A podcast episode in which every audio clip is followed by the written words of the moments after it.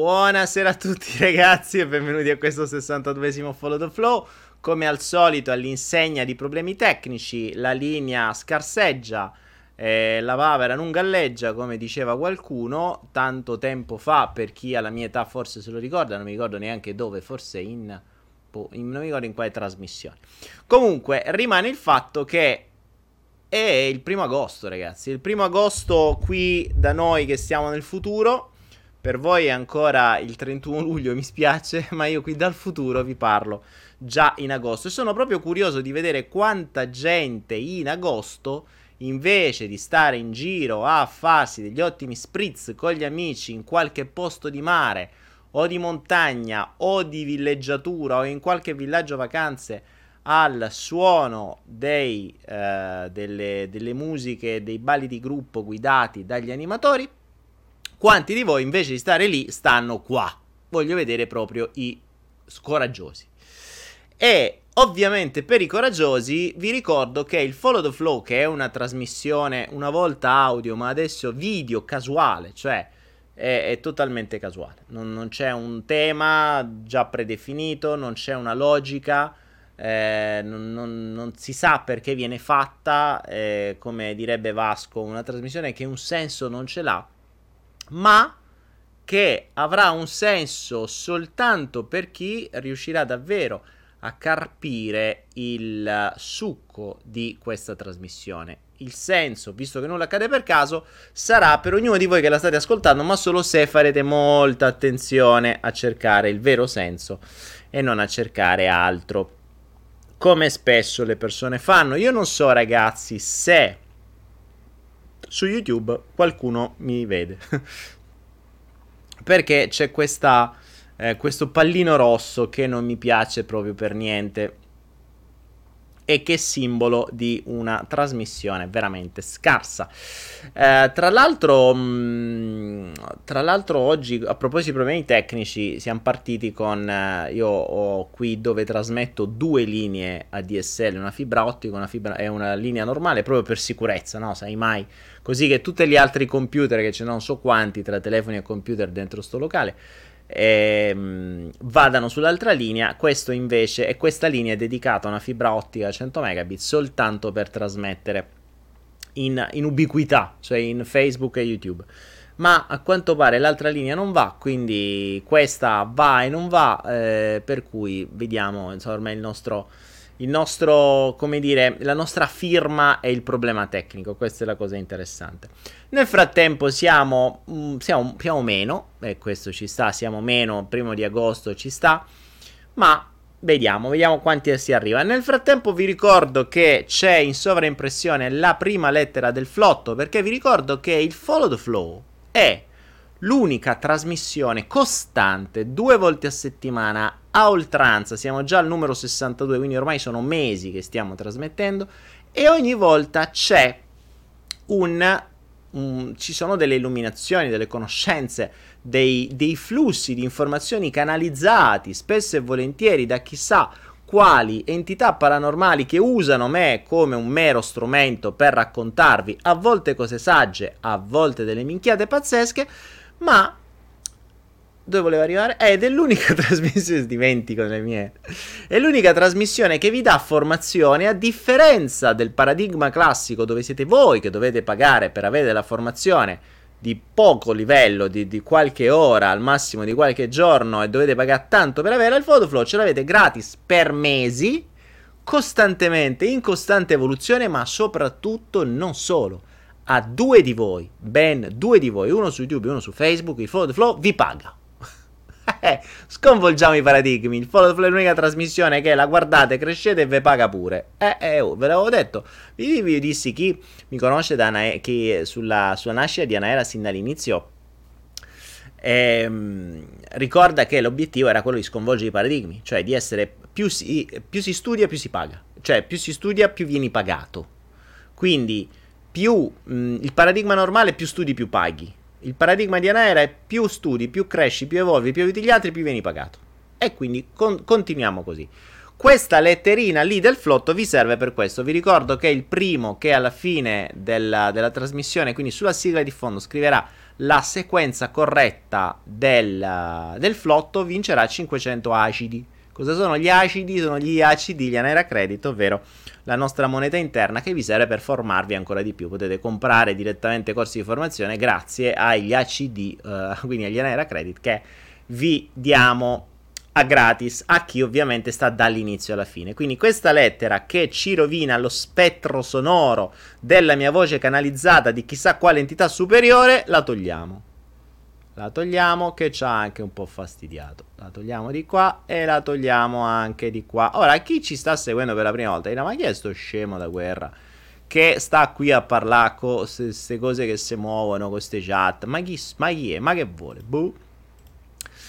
E quindi adesso dovremo dare un senso a questa trasmissione che un senso non c'è. Nel frattempo parlo di entità, parlo di cosa, e le luci si abbassano. Ogni tanto vedrete le luci che si abbassano. Potrebbero esserci due motivi per cui le luci si abbassano: o perché c'è qualche entità estranea o conosciuta che ci vuole comunicare la sua presenza, oppure semplicemente perché c'è una corrente di merda qui dove stiamo e ogni tanto salta.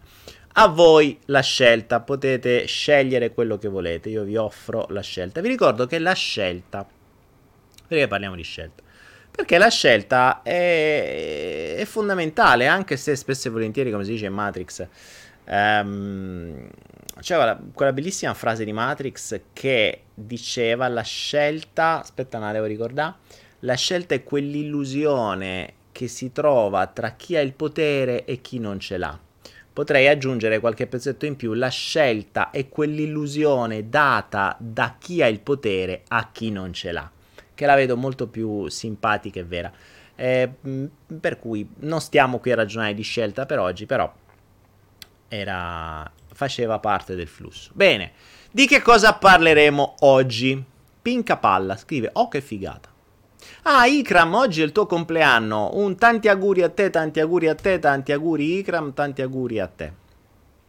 Ikram è una nostra perseguitrice, cioè ci persegue, no? È una nostra followers, una nostra... Che poi il bello, la traduzione italiana della parola followers non esiste, cioè dovresti usarlo come seguace, però seguace in italiano pare che stai a seguire una setta. Mo vabbè, a noi ci hanno tacciato de setta da sempre, quindi si dice: ah, seguiamo quello è una setta.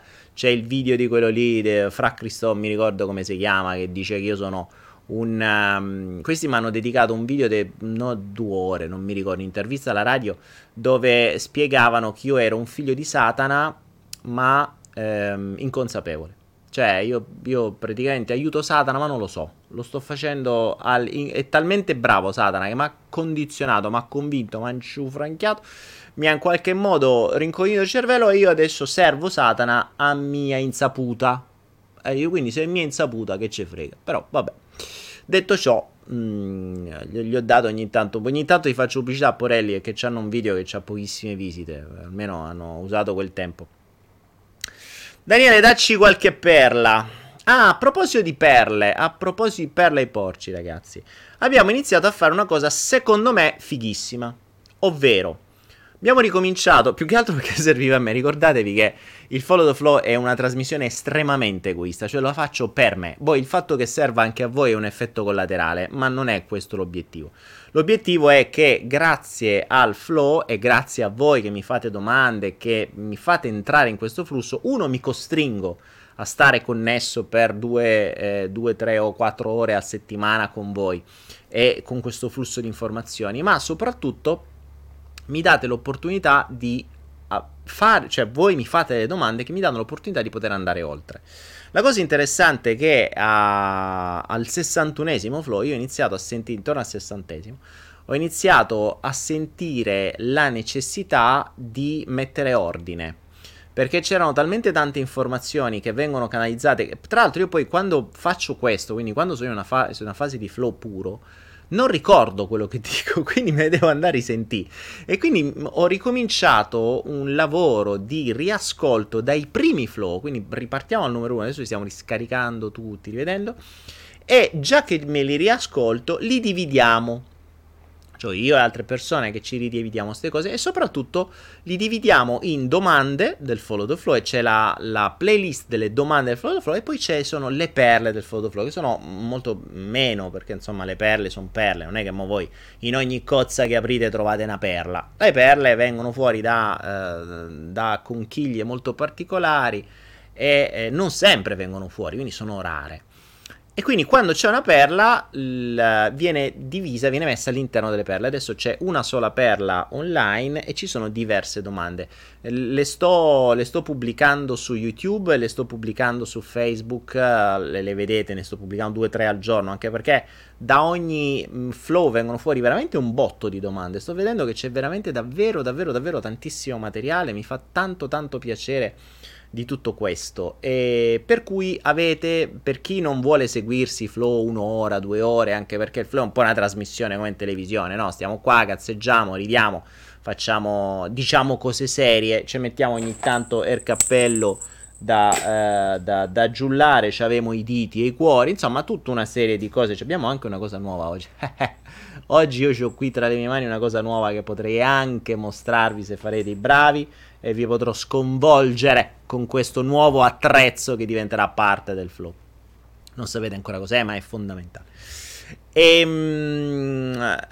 quindi guardatevi e condividete le domande e le perle. Perle e domande fanno bene al pubblico. E quindi avete modo, così avviciniamo magari le persone al flow, e magari un giorno arriveremo a essere anche 1000, 1500, 2000, 3000, chi lo sa, live, chi può dirlo. Per adesso siamo sempre quei 200, 300, adesso siamo 100, vabbè, siamo 200 di agosto ci sta. Bene ragazzi, non ho ancora detto un cazzo, stiamo parlando da 20 minuti. Ho aiutato un po' la gente a venire, per chi era arrivato in ritardo è arrivata. Qualcuno mi chiedeva una perla. Allora, perla di oggi, vediamo quello che mi arriva. Perla di oggi, volevo farvi ragionare, questa la metteremo tra le perle, quindi regia, perla. Ok, iniziamo, perla, battiamo pure un ciak. Oh, va che bello. Il ciak della perla. Qual è la perla di oggi? Volevo farvi ragionare sul concetto del momento giusto. Perché il momento giusto è una cosa che torna ricorrente sui mercati finanziari. Fossi arrivato nel momento giusto quando i bitcoin valevano 600 euro, adesso stanno a 8000, 7007, stanno scendendo, ci sto divertendo a fare un po'. Nel frattempo faccio anche trading mentre parlo. Il momento giusto di, che ne so, avessi conosciuto il mondo della crescita personale quando avevo 20 anni, e avessi iniziato a, che ne so, a imparare internet tanti anni fa, e insomma spesso e volentieri ci si lamenta o ci si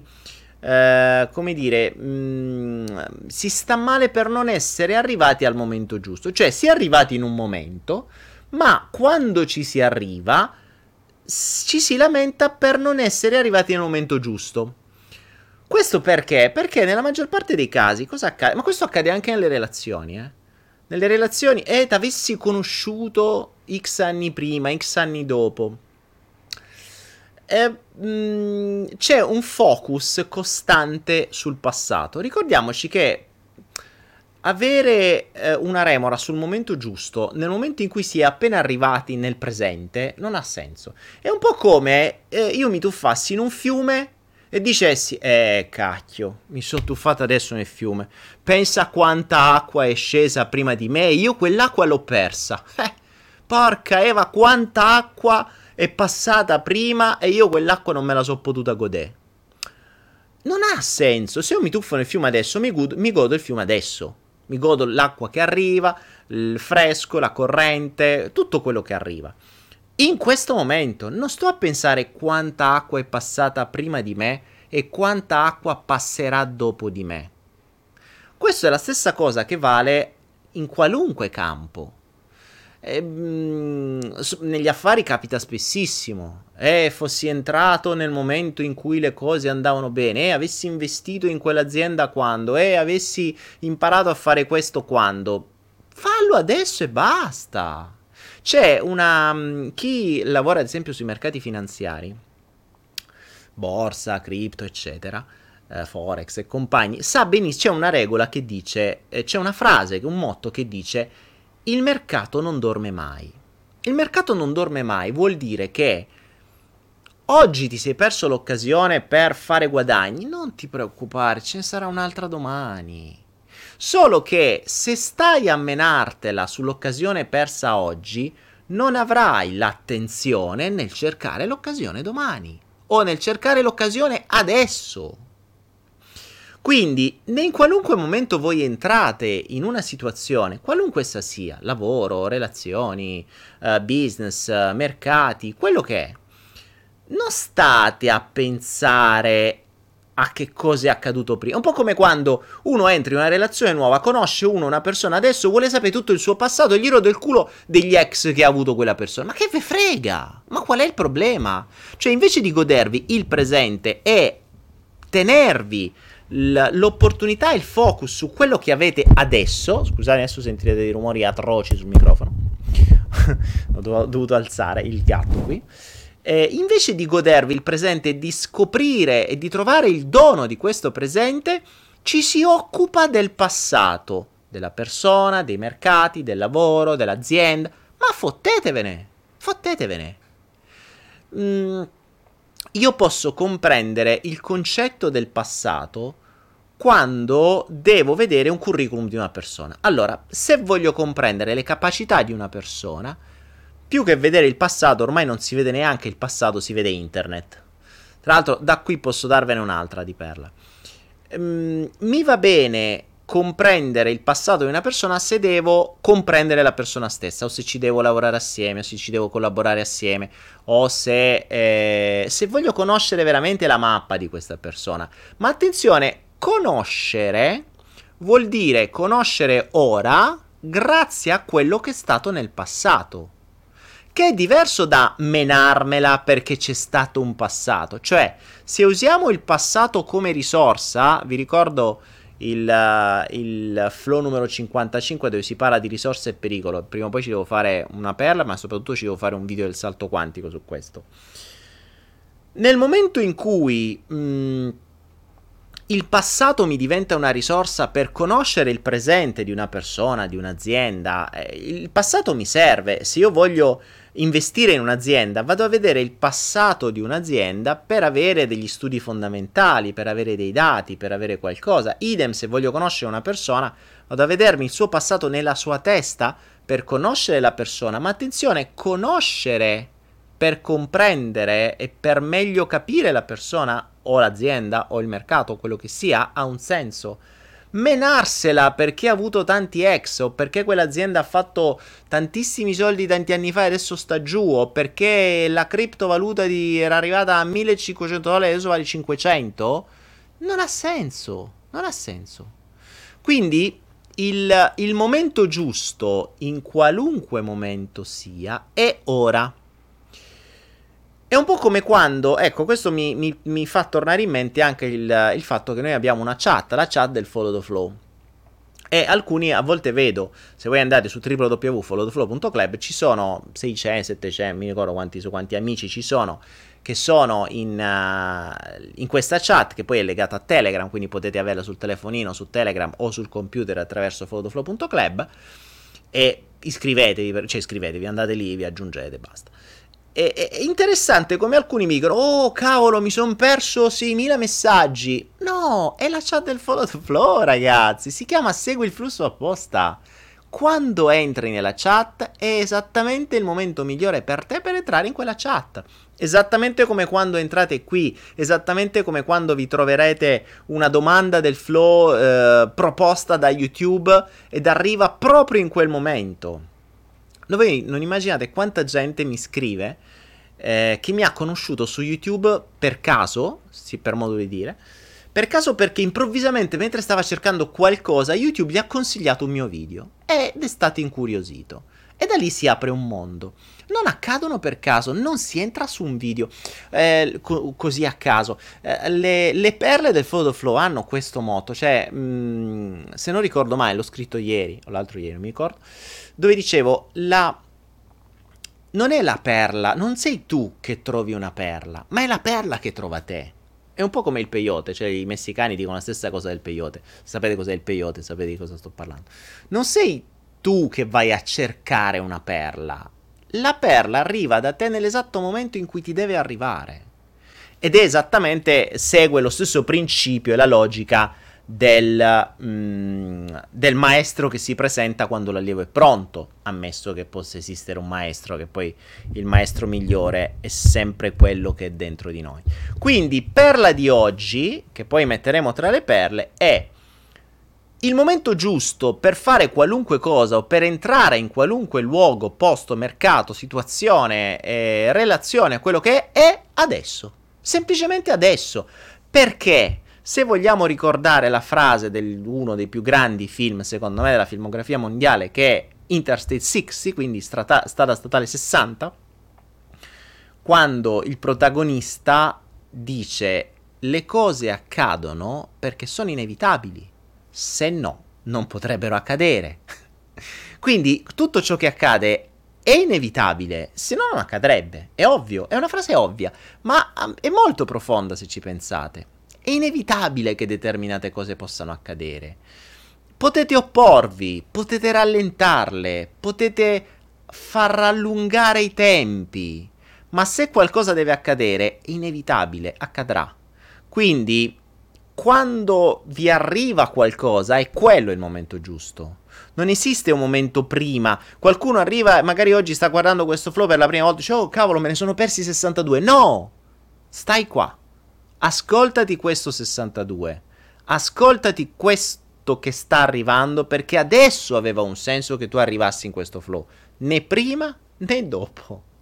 Questa è la cosa fondamentale, questo ricordatelo nelle relazioni, fregatevene del passato di una persona in senso negativo, non mi interessa quanti ex ha avuto prima, quando ha fatto la prima volta sesso con qualcuno, quando ha dato il primo bacio, in che relazioni sta coi suoi ex. Fregatevene, imparate più che altro a comprendere qual è la mappa di quella persona, cosa pensa, di cosa ha bisogno, che blocchi ha, quali sono i suoi buchi emozionali. Questo ha senso recuperare dal passato, non quelle cose che servono soltanto per entrare in competizione con gli ex o col passato stesso. Fregatevene di... fregatevene se c'è qualcuno... se c'è qualcuno prima di voi. Ad esempio, nei network, quando si vive nei network marketing, c'è gente che entra e si preoccupa di chi sta sopra. Ma che te frega chi sta sopra? C'è gente che blocca la propria operatività perché non vuole far guadagnare chi sta sopra. Ma cosa... cioè, non ha senso. Non ha senso. È come sono come quelle persone che hanno paura, cioè non vogliono guadagnare tanto in Italia perché sennò pagano troppe tasse. Ma che senso ha? Fate ciò che vi viene in questo momento. Fregatevene di chi sta sopra, di chi sta dopo, di chi sta prima, di chi sta... Le direzioni nel tempo non hanno senso. Il momento esatto per fare ciò che c'è da fare è ora. Se no, non accadrebbe adesso. Se voi state qui adesso non potevate stare in altri posti. Se non state qua non potevate stare qua. È semplice. Quindi non state a preoccuparvi. Ciò che deve accadere accadrà. Senza troppe remore. E soprattutto il momento giusto è adesso. Ciò vuol dire che qualunque cosa state facendo, fatela ora. Fatela in questo istante. Non state a pensare, sono arrivato tardi, mi sono perso il numero del flotto, chissà che cosa ci sarà domani, me lo vado a rivedere. No, perché mentre fate tutto ciò, vi state perdendo l'attimo. E ricordate, il flow nasce così. Ognuno avrà il suo senso, quindi ognuno riuscirà a percepire il suo senso da questo flow, ma solo se farà veramente attenzione a percepirlo. Perché se no sfuggirà, perché appena ti distrai, è già passato davanti. Il flow è questo, è un fiume. Tu non puoi sapere quale goccia d'acqua ti è passata, ti ha sfiorato o ti è passata addosso o ti ha bagnato. Non sai quella goccia d'acqua dove sta, se sta già più avanti di 1 metro, di 1000 o se deve ancora passare. Non lo sai. Il flow è questo. Sai soltanto che quella goccia d'acqua è passata. quella che c'è adesso e ti sta sfiorando è quella che ti sta adesso sfiorando. Quindi se vuoi sentire il senso di quell'acqua, il senso di quel flusso, il senso di quello scorrere, lo puoi seguire soltanto ora. E questa era la perla di oggi. Mettiamola tra le perle. Adesso vediamo un po' che cosa sta accadendo. Giulia mi dice: da quando un tuo video è arrivato a me, estate del 2016, non ti ho più lasciato, altro che sconvolgere i paradigmi. Grazie per tutto. Ciao Giulia. Bene, bene, bene, bene. Tanti cuori, vedo tanti cuori, tanti diti. Momento dito time.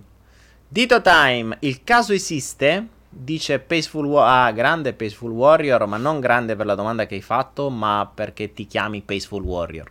Se non avete visto Peaceful Warrior, questo è uno dei film insieme a Interstate 60 che dovete vedere e rivedere almeno una volta l'anno. Anzi, me lo devo rivedere pure ultimamente. Regia, scarichiamoci. Tra l'altro che lo trovate su YouTube senza problemi.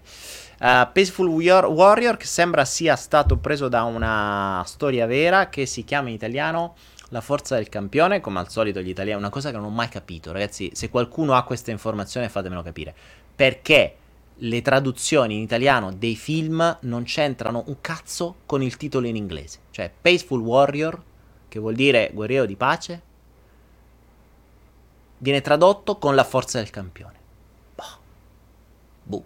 L'Italia è l'unica che riesce a tradurre male addirittura le nazioni. Cioè, noi usiamo la parola Cambogia quando in tutto il mondo si chiama Cambodia. Se voi vedete su una mappa non italiano, una mappa del mondo, la trovate scritta Cambodia. In tutte le mappe del mondo, in qualunque nazione andate, vi verrà chiamata Cambodia, noi in italiano la dobbiamo chiamare Cambogia. Perché? Cioè, cazzo ti cambia una lettera? Cosa serve? Per quale motivo? Boh, vabbè. Che poi non è che tu dici, sai, la stai italianizzando perché non ha senso. Non riesco a capirlo. Boh, vabbè, comunque non ci capisco. Vediamo che cos'è. Ragazzi, soprattutto su YouTube mi state ascoltando bene, perché YouTube c'ha sempre il pallino rosso. Il pallino rosso pare brutto. Antonella Trasatti mi dice: Antonella Trasatti, da quanto tempo? Sei l'Antonella Trasatti che conosco, ricordo bene oppure no? Trasatti è un cognome che conosco, però mi così Antonella, sì, mi sa tu. La via del guerriero di pace. Vediamo. Io ti seguo al 2013 con il salto quantico. Marzia. Ciao Marzia, grazie. Tra l'altro devo portare avanti il salto quantico. C'è un po' di domande. Nel frattempo, già che ci siamo, nel frattempo che aspettiamo le domande, flotto time. Andiamo avanti. Marlene mi dice: per caso uno dei tuoi video mi ha trovato nel 2015, cavolo. Ma poi è del 2013, ma quanto tempo sono passati che faccio video, ragazzi? Oh, sembra ieri, madonna mia. Madonna. Daniele, dormi a terra come i giapponesi oppure hai un... No, Face Warrior. Allora, potrei dormire un po' ovunque, ho dormito veramente ovunque nella mia vita. Però un letto, un king size di quelli dove ci puoi dormire in 4-5 comodamente. No, c'è una cosa su cui non transigo, è la qualità della vita. Ora, mi posso adattare a qualunque cosa e mi adatto a qualunque cosa se c'è la necessità.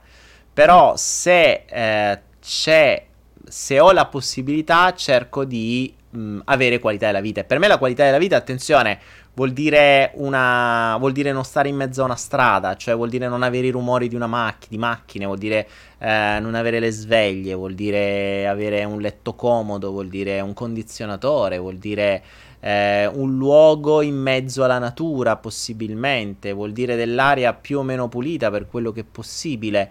Vuol dire poter osservare la luna mentre sei seduto magari al computer o mentre sei così a meditare. Qualità della vita può voler dire sceglierti l'incenso che ti dà maggiori sensazioni quando lo accendi.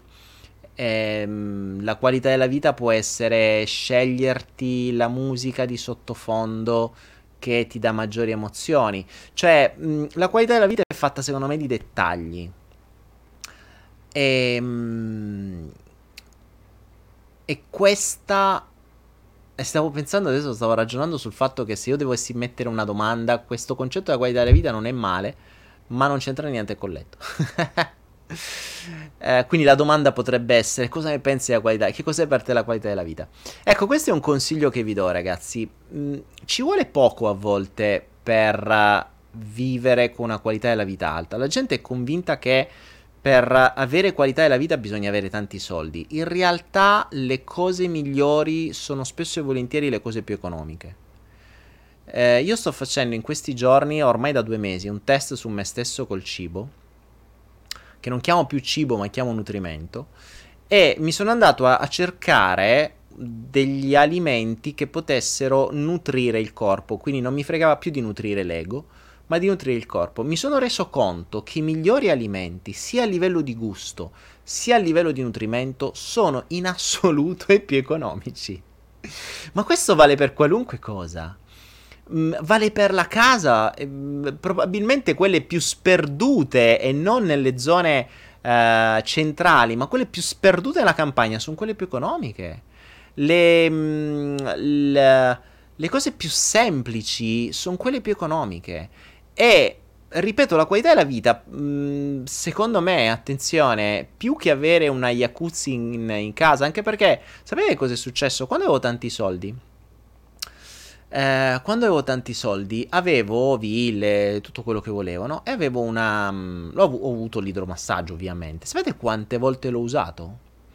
In 3 anni forse l'avrò usato 2 o 3 volte, perché è vero che avevo tante ville e tanti soldi, ma ero talmente tanto incasinato con le aziende che praticamente a casa non ci stavo mai, e questa cosa qui era un casino.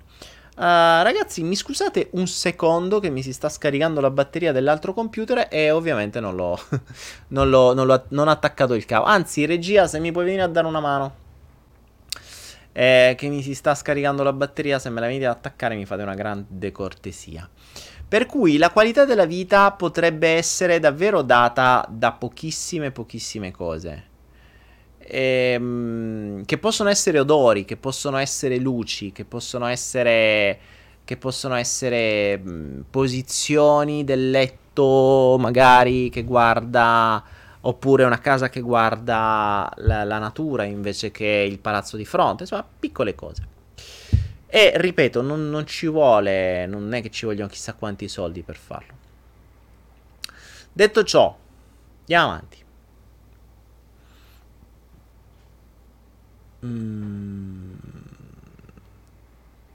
Daniele, non sono abituato al silenzio. Mi attacchi quella spina lì, per cortesia? Yes, thank you.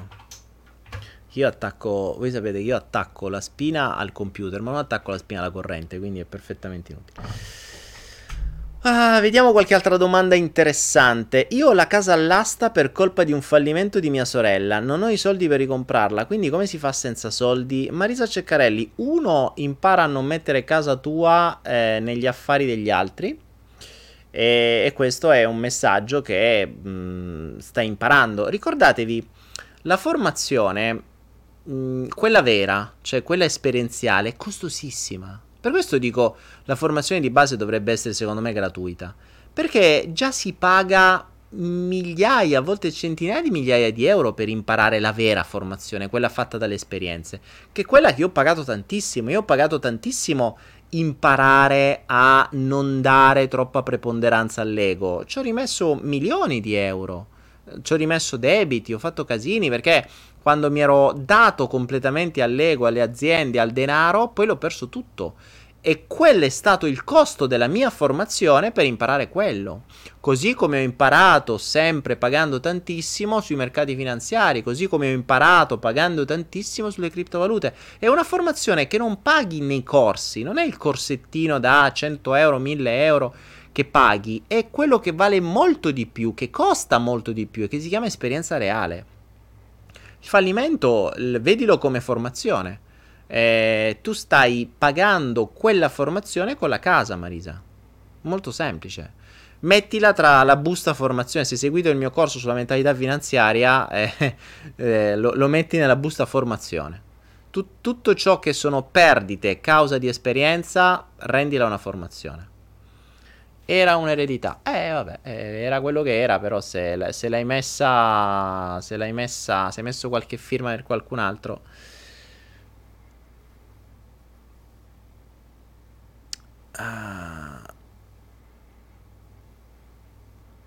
Oh, uno zio a spasso. Questa domanda mi piace. Allora, Daniele, puoi chiarirci meglio? Io ero fatalista e non avevo obiettivi. Poi ho conosciuto te, grazie a mia sorella, e mi è cambiato il mondo. Adesso, però, non riesco a dissociare le due cose. Tra fatalista e se deve succedere, succede. Ok. Allora, ragazzi. Bella domanda, uno zio a spasso. Mi sei piaciuto. Questa cosa qui va chiarita. Perché? C'è un po' di confusione. Va di moda, adesso, nel mondo finto spirituale, la frase è tutto perfetto così. Ora, passatemi un attimo il termine, è tutto perfetto così, una beneamata minchia. Ora, perché dici le parolacce? Perché ci sta? Perché ci sta? Perché proprio ve le chiamate. Non è tutto perfetto così. Quando io parlo nel video dall'errore alla perfezione nel salto quantico, spiego determinate cose. Ricordatevi, è tutto perfetto così in base a ciò che hai fatto fino a oggi. Non è che se deve succedere, succede. Tutto, allora, in base alla legge dell'attrazione, noi sappiamo che sei tu che ti attiri qualunque cosa. Sappiamo che sono le tue vibrazioni di fondo che attirano gli eventi, le persone e tutto ciò che accade. E fin qui ci siamo, eh? Attenzione, la legge dell'attrazione, ve lo ricordo, ho fatto video, c'è il mio video più conosciuto, è arrivato a 1 milione di visite, non so quante ce n'ha, che è un corso di 1 ora e mezza. Ma poi ce ne sono altri, ne abbiamo parlato 1000 volte. La legge dell'attrazione non è un e-commerce gratuito. Che io mando l'intenzione e dico voglio la Ferrari e mi arriva la Ferrari perché ho pensato mezz'oretta al giorno voglio la Ferrari. Non funziona così, né tantomeno la legge d'attrazione funziona per controllare gli altri. Io voglio che il mio ex ragazzo torni con me, La legge d'attrazione non serve per manipolare le menti altrui. Scordatevelo, non potete usarla per questo. La legge d'attrazione non ha bisogno delle vostre intenzioni. La legge d'attrazione funziona costantemente per in base alle vostre vibrazioni di fondo. Quindi se voi vi autocommiserate costantemente e pensate di non valere, ciò che voi attirerete saranno situazioni che vi confermeranno il fatto che non valete. Capite questo? Ora, nel momento in cui diamo per buono questa legge, che è una legge che non si chiama legge d'attrazione, ma si chiama legge di risonanza, l'ho spiegato migliaia di volte, se diamo per buona questa legge, che ripeto è una legge che funziona, che voi ci crediate o no, cioè... parliamoci chiaramente, ragazzi. Questo cappello, che voi ci crediate o no, che esiste la forza di gravità, se io lo lascio cade comunque. Quindi voi potete non credere alla forza di gravità, ma il fatto che voi ci crediate non cambia che il risultato è questo. Molto semplice. Quindi ci sono cose su cui bisogna credere per farle funzionare, per farle accadere. Cose che funzionano anche se voi non ci credete. Cioè, anche se voi non ci credete, il flow andrà online giovedì. Quindi, cioè, ma io non ci credo. E sti cazzi, ci va uguale. È una legge, ok? La legge di gravità funziona così. La legge d'attrazione, o meglio, la legge di risonanza, funziona così nella stessa maniera. Cioè, se voi mettete due vibrazioni in fase, queste vibrazioni raddoppiano. Che voi ci crediate o no, è irrilevante. Potete solo prenderne atto. Per questo si chiamano leggi. Ora, questa legge attirerà ciò che vibra alla vostra vibrazione di fondo. Quindi ciò che attirate oggi è perfetto per la vibrazione di fondo che avete avuto fino ad oggi. Non è tutto perfetto così o se deve succedere, succede. No, accade esattamente ciò che tu hai fatto accadere grazie alla vibrazione che hai avuto fino ad oggi. Se tu avessi avuto una vibrazione diversa, la perfezione sarebbe stata diversa oggi. Cioè, se ti succede un incidente che ti taglia le gambe in due, è perfetto così, assolutamente, è vero. Ma è perfetto perché tu fino a ieri stavi seguendo una strada sbagliatissima, ti è stato cercato di farlo capire migliaia di volte, non l'hai capito, sei di coccio, sei di mattone proprio di quelli duri, de tufo, e quindi deve arrivarti una perfezione diversa, una perfezione più dura, una perfezione che ti taglia le gambe. Ed è perfetta, perché si spera, grazie a quella perfezione che ti ha tagliato le gambe, che tu forse te fermi da quella strada che avevi intrapreso, che non doveva essere la strada che ti serviva. Quindi, il tutto perfetto così è vero, ma bisognerebbe aggiungere è tutto perfetto così grazie o a causa di tutto quello a cui ho vibrato fino ad ora. Se volete cambiare la perfezione, la cambiate cambiando la vostra vibrazione. Questa è un'altra perla, ragazzi. Oggi 2 perle al prezzo di una, che è gratis. Ricordatevi, se volete cambiare la perfezione, dovete cambiare la vostra vibrazione. Quindi il fatalismo lo lascerei da un'altra parte.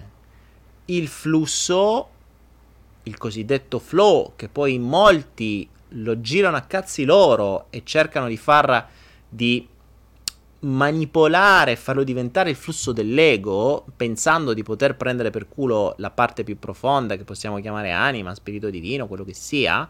Io ultimamente sento che c'è gente che sta comandando la propria anima, ragazzi. Cioè, ho sentito dire cose del genere. Ho sentito dire a persone, cioè, io adesso comando la mia anima. Cioè, poi l'ego non si sa più che cosa... Però questa è la base dell'ego, no? L'ego vuole avere la predominanza su tutto, vuole avere la convinzione di poter controllare tutto.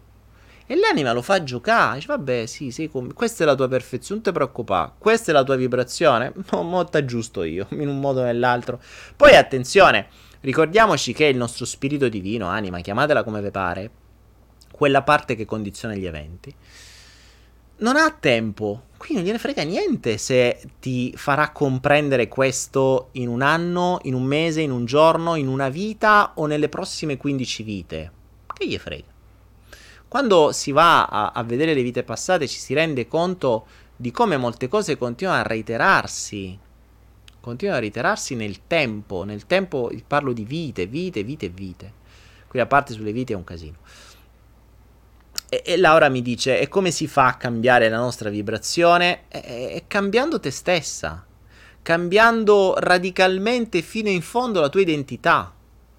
Ma per poter cambiare la tua identità, prima di tutto dovresti sapere qual è la tua identità. Cioè, cosa racconta la tua identità, cosa vuole la tua identità, da cosa scappa la tua identità, quali abitudini ha la tua identità, quali sono i suoi buchi emotivi, quali sono i suoi spauracchi, quali sono quelli che poi chiamiamo bisogni, valori, credenze, eccetera. Quindi prima dovremmo comprendere di che cosa stiamo parlando, prima dovremmo comprendere chi siamo. Ragazzi, di fondo non è, in uno dei flow precedenti io parlavo dei personaggi, no? Il concetto dei personaggi di un teatro. Noi viviamo in questo melodramma che possiamo chiamare vita, in questa pantomima che possiamo chiamare vita, con un ruolo di un personaggio. In realtà è un multipersonaggio, perché è un personaggio che ha diverse sfaccettature, perché lo stesso personaggio lo usi in maniera diversa, quindi ha delle caratteristiche quando si rapporta con la mamma, col papà, col fidanzato, con la fidanzata, col figlio, col capo del lavoro, con gli amici, eccetera. È un diverso personaggio e questo personaggio ha delle caratteristiche. Ma se noi stessimo in un teatro, il nostro autore ci avrebbe dato un copione e ci avrebbe detto studiati sta roba perché questo è il tuo personaggio, quindi ti devi camminare così, devi rapportarti così, devi pensare così, devi avere questa faccia così, devi agire così, e ti viene dato un vero e proprio copione. Questo copione in realtà a noi ce l'hanno dato probabilmente prima di nascere, ma non siamo consapevoli, quindi noi agiamo convinti che le cose accadano così perché devono accadere, ma in realtà noi ci stiamo muovendo su un copione che non conosciamo. Quindi prima prima di andare a pensare come cambiare qualcosa, dovremmo prima sapere che copione stiamo recitando, che caratteristiche è il nostro personaggio, che abilità, che difetti, che rapporti ha, tutto. E non è semplice, ragazzi, perché nella maggior parte dei casi tutto questo è talmente tanto inconscio e automatico che non ve ne rendete conto. Non ve ne rendete conto a meno che non avete dei rapporti con delle persone che vi possano aiutare con questo, cioè che vi possano fare da feedback. Ma attenzione, da feedback non in modo giudicante, cioè proprio da specchio. Lo specchio è uno specchio che ti mostra quello che tu stai facendo e ti mostra quando hai il prezzemolo nei denti. Non ti giudica che tu hai il prezzemolo nei denti, ti mostra che hai il prezzemolo nei denti. Sono due cose diverse. Io punto spesso e tanto sul corretto parlare. Il corretto parlare è un aggiungere specifiche a ciò che si dice, perché questo permette di conoscere prima di tutto noi stessi. Se noi prima di dire usa questo che è buono, ci andassimo prima di dire questa frase in automatico, dirla come se fosse nostra, perché se diciamo una cosa del genere, diciamo guarda, bevi quest'acqua che è buona, è veramente buona, è utile ed è pulita.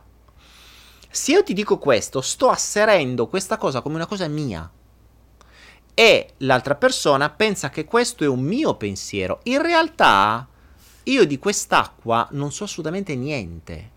Non so se è veramente buona, non so se è veramente pulita, non so esattamente da dove arriva, non so che giro fa, non so come è stata pulita e anche se è stata pulita dal mio purificatore d'acqua non ho la più pallida idea di come funziona il mio purificatore d'acqua. Quindi, prima di... questa è una banalità, ma questo funziona su qualunque cosa nella nostra vita e diventa parte della nostra identità. Cioè le persone poi credono a quello che noi diciamo in genere e questo diventa parte del nostro character, del nostro personaggio, quindi parte della nostra vibrazione. E quindi la perfezione che andremo ad attirare sarà data da tutte quelle vibrazioni di quel personaggio che noi mettiamo in scena costantemente, ma di cui non conosciamo il copione. Quindi prima di andare a pensare di cambiare le cose, questo è uno dei motivi, ragazzi, fondamentali, perché io ho smesso di fare coaching, ho smesso di fare corsi, perché non voglio prendere per culo la gente, perché io non posso permettermi di mettere bocca su qualcuno senza conoscerlo perfettamente, cioè senza leggere il copione della sua vita e la base del suo carattere, proprio del suo personaggio. Uso la parola characters in inglese, che non è carattere. È particolare come la parola personaggio in inglese si chiama character e che noi usiamo come carattere. Quindi carattere e personaggio, se ci pensate, è la stessa cosa. È simpatica questa cosa qui, Noi diciamo il carattere, in inglese è il personaggio. Quindi quello che noi chiamiamo carattere è in realtà il personaggio che noi mettiamo in scena e l'inglese ci aiuta in questo. Per cui non posso fare coaching, non posso far chiudere gli occhi e farti andare in giro per il tuo passato se prima non so esattamente chi è il tuo passato, come è fatto. E ho detto appositamente chi è il tuo passato, non cosa è il tuo passato, perché il tuo passato è un altro character, è un altro personaggio.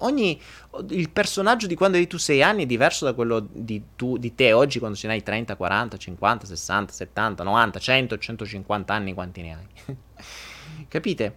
Quindi questa è un'altra perla, la perfezione, cioè il fatalismo lasciamo da parte, perché il fatalismo è vabbè, mi deve capitare, allora sto qua, aspetto, quello che capita. No, non esiste. Leviamo il fatalismo dalle scatole perché non c'entra assolutamente niente. Noi viviamo in un concetto di causa-effetto, sempre. Noi siamo causativi, non siamo fatalisti. Togliamo la fatalità con la causalità. Cambiamolo questo concetto. La fatalità, cancellia X. La causalità, ci mettiamo una bella spunta e un bel dito sulla causalità. Quindi noi causiamo qualunque cosa, noi attiriamo qualunque cosa e tutto ciò che vi accade è perfetto così grazie al fatto che lo avete causato voi con tutte le vibrazioni del vostro passato fino a oggi. Ricordatevi, volete cambiare il vostro futuro? Cambiate il vostro presente, perché il presente è dato dal vostro passato, il futuro sarà dato dal vostro presente. Ma per cambiare qualcosa dovete prima conoscere qualcosa. È come se io decidessi di dover cambiare l'impianto elettrico di questa casa senza sapere dove passano i fili. E che faccio? Butto giù casa, perché io non ho la più pallida idea di dove stanno le tracce. Allora, per capire come passa l'impianto elettrico, mi devo fornire di un macchinario che riesce a capire i fili dove stanno e tracciare, quindi avere una mappa dell'impianto di questa casa. Dopo che ho capito la mappa, posso andare a fare delle modifiche. Ma se io non conosco la mappa, che faccio? Comincio a buttare giù casa nella speranza che esce giusto quel cavo che mi aspetta. Questo è quello che fanno i coach, attenzione. Cioè non conoscono assolutamente niente della persona, perché non la conosce neanche la persona, e cominciano a smontare un po' di cose. Ma lasciamo perdere, ricordatevi il video Basta Coach, perché attenzione, io ho fatto ammenda di quello che ho fatto io, attenzione, questa è stata una consapevolezza che io ho preso nel tempo, cioè mi sono reso conto dopo anni, a volte anche lavoro sulle persone che a volte prendi le cantonate pazzesche, perché ci sono cose che non puoi cambiare, o ci sono cose che non puoi cambiare così facilmente, e soprattutto non è una persona estranea che cambia, i cambiamenti li fai da solo.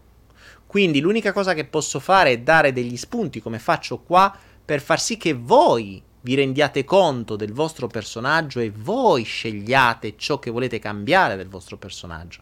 Io posso darvi soltanto spunti. Vi ricordo che tutte le mie consapevolezze, tutti i miei momenti tutti i miei momenti in cui mi sono accorto di qualcosa, come parlavo l'altra volta, del concetto di accorgersi, sono avvenuti non quando stavo con qualcuno, cioè non quando studiavo qualcosa, sono avvenuti sempre da solo, con me stesso, grazie a qualcosa che accadeva. Quindi Daniele Intaglià dice: perché non fa degli audio subliminali? Daniele, per lo stesso motivo di cui ti dicevo prima, gli audio subliminali devono essere strastudiati, perché puoi fare danno. Cioè, subliminali vuol dire che tu permetti a quell'audio di infilarti delle cose nella testa. Se permetti, ma io non mi farei infilare cose nella testa manco da me stesso. Quindi il subliminale, se mai farò delle meditazioni o le meditazioni che ho già fatto, io dico sempre una cosa: ascoltatele chiaramente prima di farle, cioè siate svegli mentre le ascoltate, perché dovete essere certi di quello che c'è lì dentro. Dovete essere certi che non ci sia niente che vi dà fastidio, e se c'è qualcosa che comincia a sbarellare, che vi dà fastidio durante la meditazione, fermatevi.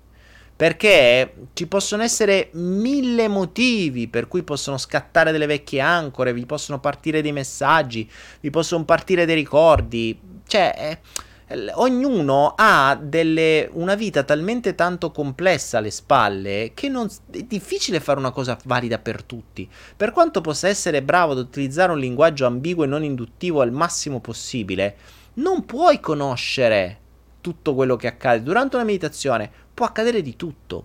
Io ho visto gente, mi ha scritto gente che dopo la meditazione del prana dorato, la maggior parte: bello, fighissimo, mi ha aperto un mondo, e dormi di più, sto bene, ho scoperto, ho compreso, ho visto, rivisto. Qualcuno mi dice: io ho vissuto una roba angosciantissima, mi sono dovuto uscire, ho visto i mostri. Ma ci sta, cioè le meditazioni aprono delle porte. E se beccate delle meditazioni fatte a cazzo, passatemi il termine, che vi aprono delle porte e non ve le sanno richiudere, è un casino.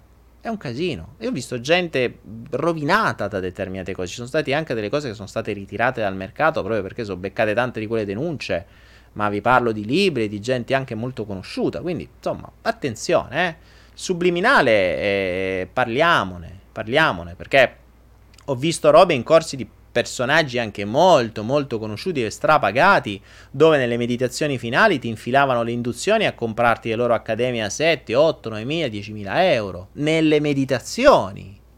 Cioè è un attimo in un momento induttivo infilare frasi del tipo quando avrai finito l'accademia X ti renderai conto che la tua vita è cambiata. È un presupposto che tu finirai quell'accademia, e per finirla la devi comprare.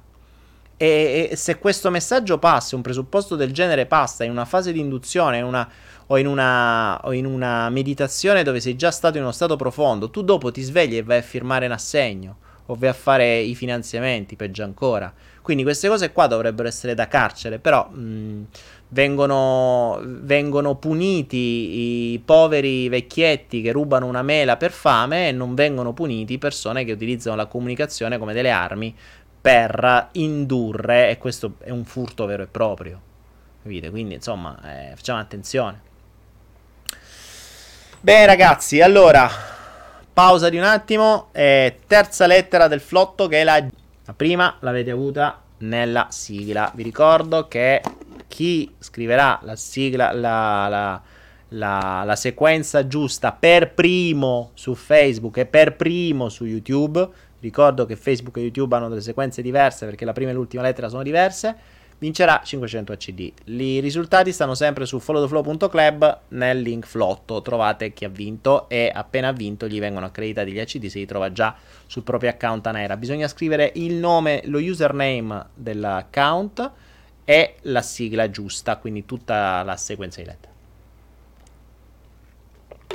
Daniele, paura del buio, che fare? Accendi una luce, che devi fare? È semplice, queste domande sono molto semplici. Hai paura del buio, accendi una luce. Manuela Martella, per ricevere del bene devi per forza fare del bene a coloro che ti stanno vicino, tipo parenti e amici che hanno bisogno, anche se non ne hai voglia. E se non la fai, cosa devi aspettarti? Ma allora Manuela, aspetta, rileggo la domanda perché ero convinto fosse un'affermazione, invece è una domanda. Manuela mi chiede, per ricevere del bene devi per forza fare del bene a coloro che ti stanno vicino? Cioè no, è una domanda. Quindi per ricevere del bene devi per forza fare del bene a quelli che ti stanno vicino, che hanno bisogno anche se non ne hai voglia.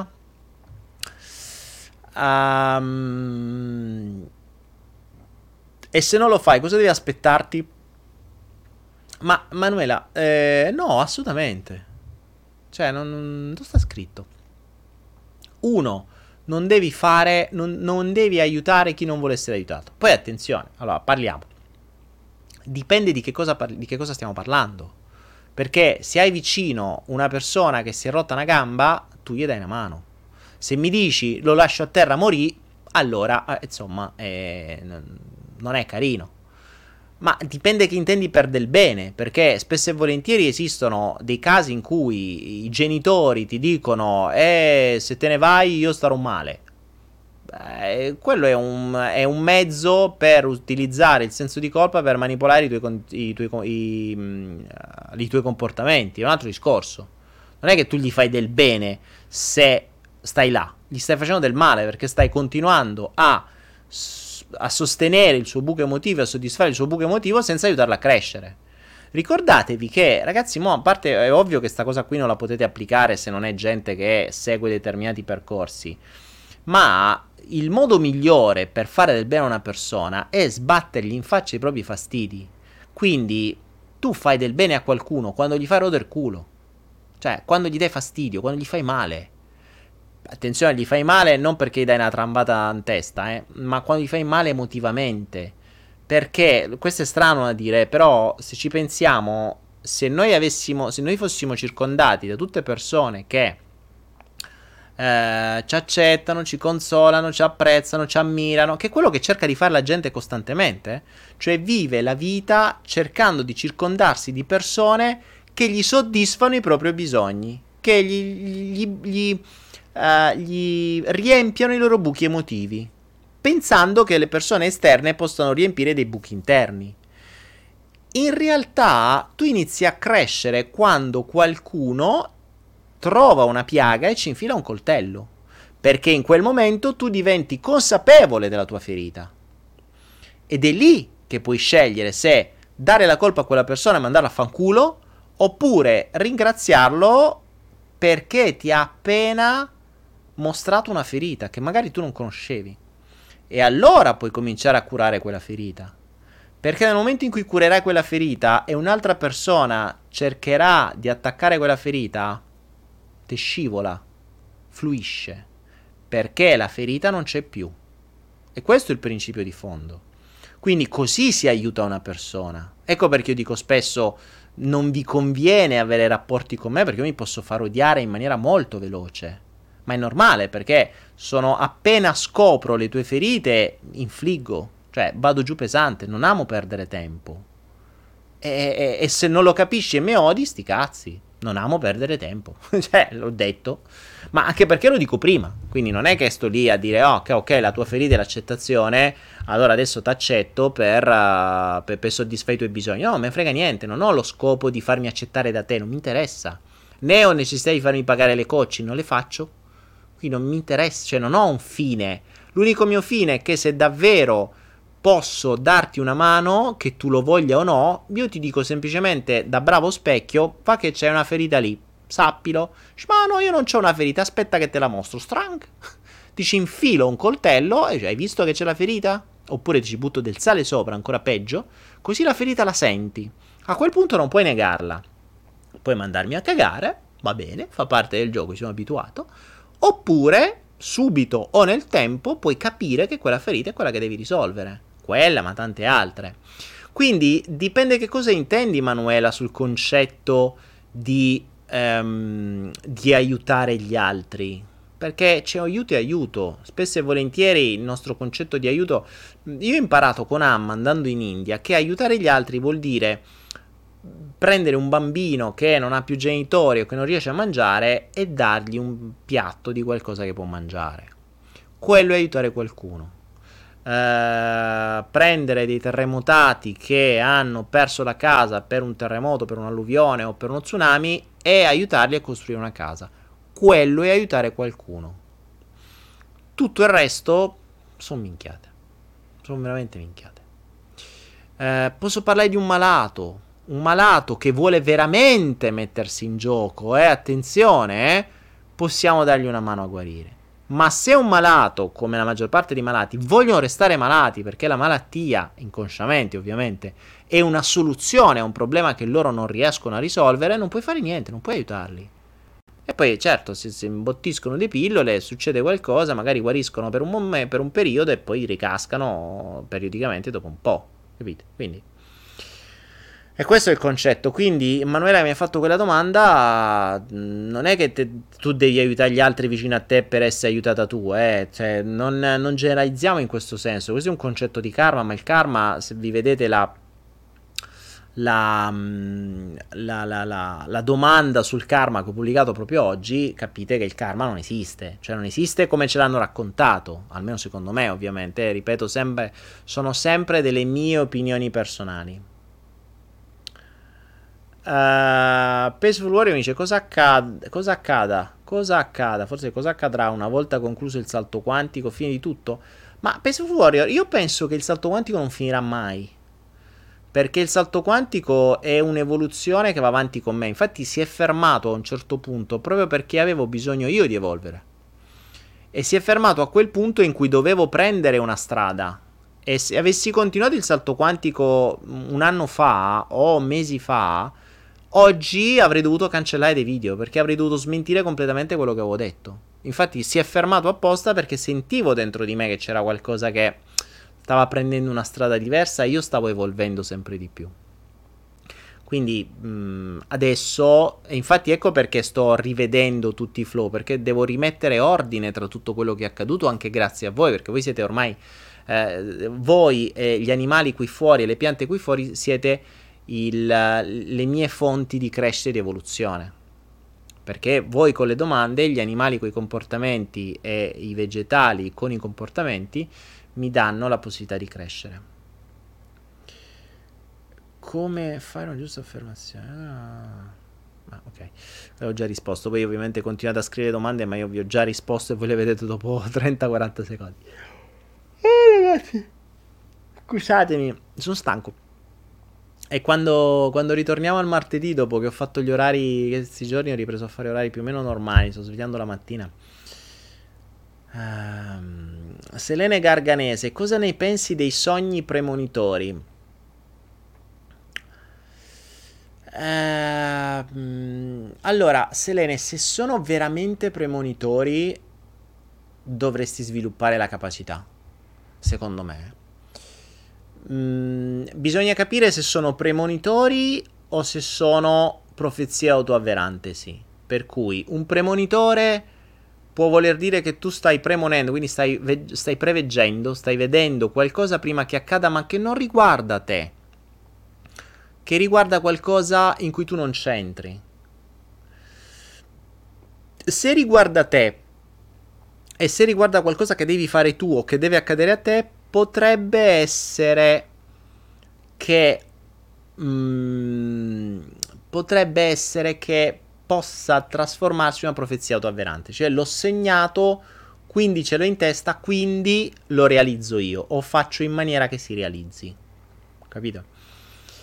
Mentre se io sogno che domani c'è un terremoto in Indonesia, tra l'altro credo sia accaduto proprio adesso, in questi giorni, se io sogno questo e il giorno dopo accade, allora quello è stato un sogno premonitore. E lì ti dirò, se ti accade spesso è un dono che potresti approfondire. Attenzione, le premonizioni, io ho conosciuto gente che aveva veramente questi doni, ma che erano diventati più che dei doni, erano diventate delle maledizioni, perché vivere una premonizione, come ad esempio un terremoto, uno tsunami, un incidente, quindi vedere prima qualcosa che accade alla gente e non poter fare niente per cambiare le cose, sì, ok, è una premonizione, ma cioè, diventa una maledizione, perché vedi le cose ma non puoi farci niente. È come se tu leggessi, è come se tu vedessi un telegiornale il giorno prima. Ma qual è la cosa brutta? È che a volte le premonizioni ti arrivano, cioè non è che ti arrivano, le vivi. E quindi le vivi in maniera molto emozionale. Ho conosciuto persone così, che mi raccontavano, cioè io affascinato dal fatto, wow, che figata, tu vedi, tu sei una veggente vera, perché poi di veggenti falsi ci sono quanti ne vuoi, però veggenti veri ce ne sono veramente pochi, ne ho incontrato forse una o due nella mia vita, una forse, però non era una persona che stava bene, cioè non era una persona che vedeva questo come un dono. Per cui diverso invece se vuoi usare la chiaroveggenza. La chiaroveggenza è qualcosa che puoi sviluppare ed è una delle cose su cui io mi sto muovendo, ma perché sto ripulendo il mio corpo in modo tale da poter aprire dei canali un po' più elevati. Ecco perché vi dicevo che ho cambiato totalmente negli ultimi 2 mesi il concetto di cibo, cioè switchato da cibo a nutrimento.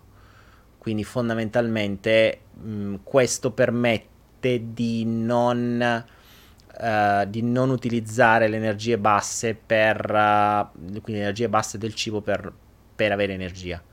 Infatti non a caso ultimamente, ed è per me è una meraviglia assoluta, perché non è che il sole lo amo più di tanto, per questo vi dicevo prima ho sbadigliato, perché in quest'ultima settimana ho iniziato ad avere bisogno di più luce, e la luce è l'altra fonte di energia.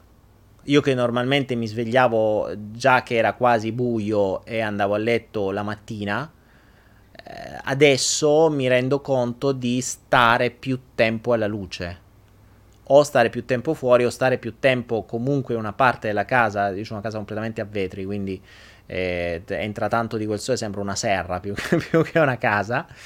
Stare lì, sei inondato dalla luce, sei veramente inondato dalla luce. Ultimamente l'avete visto su Instagram, pubblico i tramonti, che sono sempre fuori al tramonto. L'alba, se riesco, la faccio, e comunque la mattina sono sempre di più alla luce. Quindi sto switchando questa modalità di cibo, e quindi da spostare da cibo ad acqua a luce, e sto iniziando ad avere qualche prima veggenza, piccola veggenza, ma cose piccole, cioè vedo cose che accadono, vedo cose prima che accadono magari dopo mezz'ora, ed è già un buon segno. Ed è già un buon segno. Si sono riaperte le intuizioni, si sono riaperte tantissime cose, ed è il motivo per cui è secondo me il grande vantaggio, ed è la vera motivazione per cui hanno puntato tanto il dito sul cibo, cioè per cui vi fanno mangiare dalla mattina alla sera, perché più mangiate più restate incoglioniti, cioè più si mangia, più si dà potere al cibo, meno si dà potere a tutto tutte quelle magie che potremmo fare, con tutte quelle cose che non ci sono state dette e con tutti quei doni che noi abbiamo dentro di noi, perché sono capacità e abilità che abbiamo tutti, ma che ci vengono bloccate e tarpate perché vengono sommerse da tante altre, da cose che servono apposta per spegnere quel tipo di capacità. Il sistema lo fa da sempre. Si dice che ci bloccano la pineale, cioè, insomma, cominciamo a evitare, fondamentalmente eliminiamo dalla nostra vita tutto ciò che intossica, primo fra tutti lo stress. Quindi vivete in una maniera serena e soprattutto quindi senza stress, senza rotture di coglioni, senza cose da fare, eccetera. Angela dice: la veggenza si manifesta anche con i sogni? Sì, Angela, la veggenza si può manifestare anche con i sogni. I sogni premonitori sono appunto questi, ma la cosa più bella è quando hai la veggenza quando sei sveglio, è ancora meglio, cioè essere connesso costantemente, perché il sogno funziona di più perché la tua mente cosciente dorme, quindi si è tolta dalle scatole. Invece il bello è proprio quando la tua mente cosciente sta lì, e quando la senti, quando la vedi, quando riesci in qualche modo a connetterti con quei poteri extrasensoriali che poi ognuno di noi ha, se soltanto se riuscissi a svilupparseli. E sto vedendo, ad esempio, vi abbiamo pubblicato sia su Libertà di Parola, sia su saltoquantico.net, sia su Facebook, ovunque, quel documentario sullo zucchero, ragazzi, che dovreste vederlo assolutamente.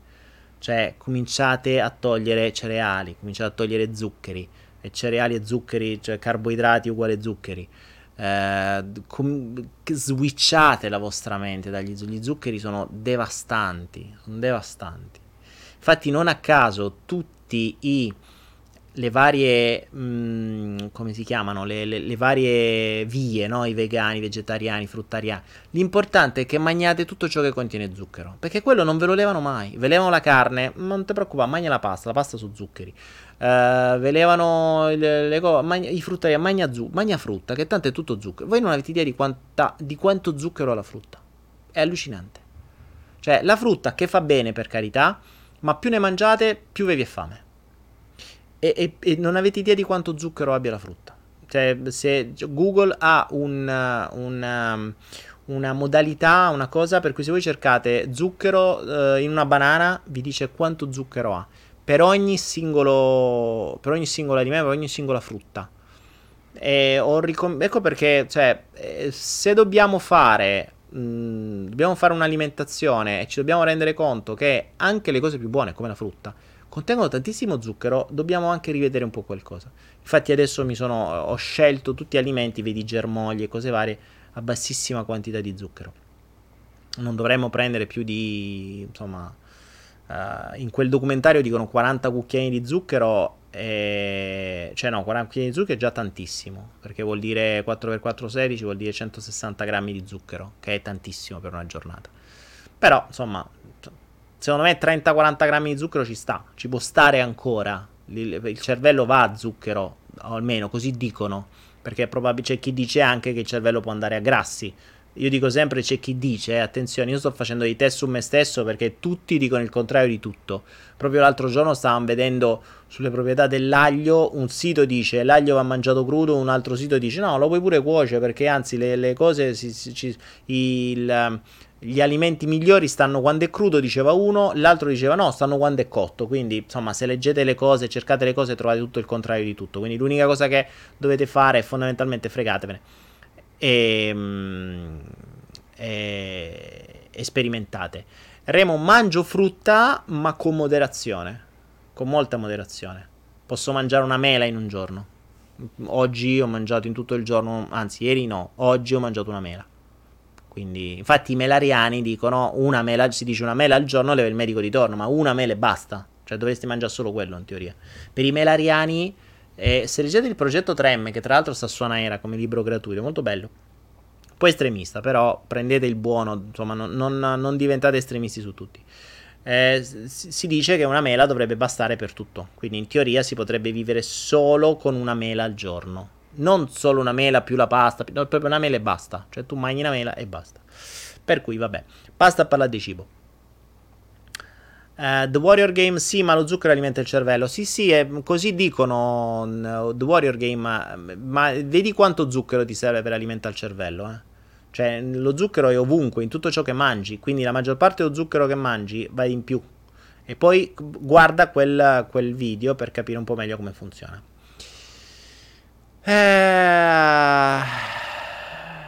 Qualcuno mi diceva prima, parlaci di coerenza. È inutile che mi fate ripetere le cose. C'ho un video che si chiama Coerenza, questa sconosciuta, su YouTube, e lo trovate. Inutile che mi fate ripetere mezz'ora dei video. Li faccio apposta i video. Guardateli così mi evitate di ripeterli. Paceful mi dice: quanto costa il depuratore d'acqua? Ma guarda, noi qui costa un cazzo. Cioè qui il depuratore sarà un depuratorino, perché non voglio sapere che cosa viene fuori, ma do per buono che viene fuori. Ma qui costerà manco 60-70 euro un depuratore d'acqua. Una cazzata, 3 filtrini, metti l'acqua, la purifichi. Tra l'altro l'acqua è anche, viene fuori anche molto buona. Cioè viene fuori con un... Devo dire, qui c'è un'acqua pessima, nel senso che l'acqua viene dal cielo, quindi è quella che viene raccolta dalla pioggia, o più o meno quello, o dalle grondaie, quindi puoi immaginare che cosa arriva. Però arriva ad esempio un pH 8 che è altissimo. Cioè l'acqua che mi esce fuori dal depuratore è già un'acqua basica, quindi già va benissimo. Pesuluorio, perché non bisogna avere figli? Ma bisogna è relativo, perché puoi scegliere di non avere figli o perché puoi scegliere di averne. Se scegli di averne, chiediti prima realmente perché li vuoi. Se scegli di non averli, vabbè, almeno sei onesto. Vediamo qualche domanda interessante che poi magari possiamo mettere anche, tagliare E Laura Lanteri, dopo il video vorrei togliere lo zucchero, ma stasera ero al supermercato ed è ovunque, anche nelle mozzarelle. Brava, esatto, e questo è il problema, Laura. Chiediti come mai. Chiediti come mai, ragazzi, ricordatevi questo, se trovate qualcosa ovunque come lo zucchero, è perché serve che voi lo assumiate sempre. E perché vi dovrebbero infognare di roba come lo zucchero ovunque, se questo zucchero non avesse un beneficio secondario? Lo zucchero è la droga per eccellenza, è l'addicted per eccellenza. Cioè lo zucchero è praticamente come la cocaina, tra l'altro ha proprio lo stesso effetto. Se vedete quel video capite che nella mente accade esattamente la stessa cosa, cioè ha proprio gli stessi ormoni, le stesse cose, quindi si diventa fondamentalmente drogati. Ecco perché si spinge subito i bambini, e le pubblicità spingono subito i bambini a bollire. Sì, a bollire, ho letto lì la fai bollire. A bollire, a bere, a ingurgitare roba dolce, perché i bambini devono diventare subito drogati da piccoli, subito. E il bambino, una volta che mangia una cosa drogata di zucchero, non ha più il gusto per... Poi non vi mangia più il broccolo, non vi mangia più la verdura, non vi mangia più la roba sana, perché il gusto è ormai drogato da qualcosa di più buono. È fatta apposta, è così. Cioè, tra l'altro, quando cominciate a togliere lo zucchero, a me mi è successo facendo i test che riducendo mostruosamente lo zucchero, quando sono andato a riassaggiare una cosa esterna, un Thai tea che puoi comprare fuori, era imbevibile, cioè era zuccheratissimo, eppure prima mi piaceva. Ma appena riduci lo zucchero ti rendi conto di come il tuo gusto cambia, e quando bevi qualcosa o mangi qualcosa di estremamente zuccherato non ce la fai più. Cioè è atroce per quanto è zuccherato. Micaela, è il documentario sullo zucchero, se vai su saltoquantico.net o su libertadiparola.com lo trovi negli ultimi articoli pubblicati. Guardatelo, perché lo dovrebbero guardare tutti. Non trovo il video, dice Ilaria. Ragazzi, se qualcuno può lo pubblicasse l'articolo su YouTube e su Facebook. Simone Iezzi dice: dai la caramella al bambino che così smette di piangere. Credenze e ancoraggio. Piango uguale zucchero. Eh sì. Allora basta parlare di cibo, ragazzi, forza. Oh, se no facciamo speciale cibo. Anche perché io sto riducendo, sto togliendo il cibo dalla mia testa, voi mi fate parlare di cibo. In ospedale usano la glucosata per far star buoni i neonati. Ale, fantastico, mamma mia, no, questo è un modo di dire. Bella sta cosa, Alessandra. In ospedale usano la glucosata, quindi i neonati già gli danno zucchero, glucosio subito appena nati, così li rincoglioniscono subito. A posto, vabbè. Ah. Fatemi qualche domanda, ragazzi. Allora, facciamo... Che ore sono? Un'ora e mezza già, ragazzi. Allora, flotto time. Ah, basta parlare di zuccheri, di dolci, basta. basta, se no... Guardatevi quel video. Guardatevi e lo capirete. Allora, Luigi Orlandini. Se il tempo non esiste, come mai esistono le vite passate? Se sono passate, si presuppone che la nostra anima viene dal passato, quindi si trova nel tempo. Ce lo puoi spiegare? Bella domanda. Allora, Luigi Orlandini.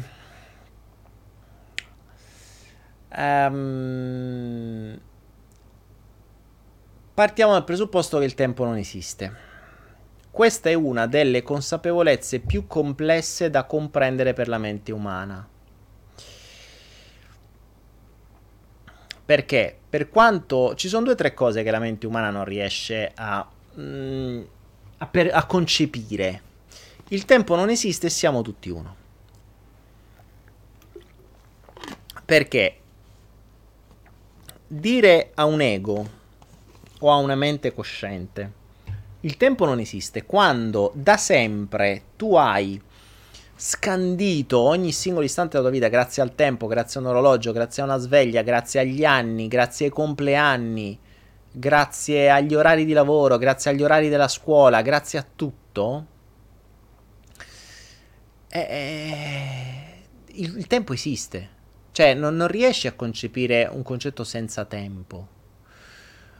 Probabilmente potremmo presupporre che il tempo sia più che lineare, come credo dicesse Einstein, circolare, cioè non sia così, quindi il tempo non scorre in linea lineare come siamo abituati a vederlo noi, ma sia circolare, quindi in realtà è una cosa che circola. Ora, noi le chiamiamo vite passate perché stiamo ragionando con una persona che ragiona ancora con un tempo lineare, quindi esiste un passato, un presente e futuro. In realtà qual è la cosa interessante? Che proprio perché il tempo non esiste, quando tu vivi una vita passata bene, quindi non a cazzo, ma insomma guidata bene, che ti permetti di viverla bene e che viene fatto un bel lavoro, tu stai vivendo una vita passata, ma in realtà la stai vivendo qui e ora. Quindi tu sei immerso in quella vita passata, ma sei immerso ora. Ciò vuol dire che tu la stai vivendo adesso. Poi, noi siamo convinti che è passata perché ci vediamo diversi da come noi ci ricordiamo di essere ora. Ma in realtà la stiamo vivendo adesso ed è il motivo per cui lavorando su una vita passata tu risolvi il presente. E questa è la magia. Solo che per una mente cosciente che già è complesso far comprendere il principio di vita passata, se gli devi far capire che è un principio di vita presente ma vissuto in un altro tempo, in un altro momento, in un altro ambiente, in un'altra vita, in un altro corpo, impazzisce, non capisce niente. Quindi diciamogli che è una vita passata. E almeno stiamo già lì, perché se te vedi vestito come l'antico romano o come un mercante arabo, almeno sai che è passato ed è già più spiegabile. Perché diventerebbe un po' difficile da concepire se tu ti facessi, che ne so, una regressione qualunque e invece di uscire bambino ti ritrovi in un altro corpo, in un'altra vita, in un altro tempo, in un altro vestito, e in un'altra mentalità, in un'altra lingua, o in un altro pianeta a volte, o in un'altra forma, e diventa complesso. Quindi si usa dire per convenzione mentale passato, presente e futuro. però in realtà è coesistente, ed è questo il motivo per cui un buon lavoro. OBS mi dice che si è disconnesso. Ok. E questo è il motivo per cui dicevo, se viene fatto un buon lavoro su una vita passata, si ha una soluzione nel presente immediatamente. Ho visto guarigioni immediate fatte sulle vite passate, guarigioni di malattie croniche passate all'istante una volta risolta l'esperienza nel passato, ma che in realtà veniva usata adesso. Cioè, capisci? Quando tu lavori su una vita passata, tu non è che vai letteralmente con la macchina del tempo di Ritorno al futuro, vai indietro nel tempo, no, tu stai sempre qua. Quindi tu adesso stai vivendo una vita adesso, dove risolvendo delle cose adesso, risolvi quando ti svegli adesso. Poi che tu dentro di te vedi cose che sembrano di un passato storico, diciamo che è passato, perché è più semplice da concepire. Quindi il concetto di passato, presente e futuro serve per farlo capire alla mente che ragiona in passato, presente e futuro. Se ragioni con un'entità di un altro livello, quindi con una vibrazione di un altro livello di consapevolezza e di conoscenza, il tempo per loro non esiste. Quando fai domande sul tempo, che è? Ride, perché è coesistente tutto nello stesso tempo. E per lo stesso motivo noi potremmo finire in vite future, se ragionando con la nostra mente è futuro, ma in realtà è sempre coesistente. Quindi insomma è un po' un casino, molto complesso da comprendere. Sono quelle due cose molto molto difficili, molto molto difficili ed è questo un altro motivo per cui ci hanno insegnato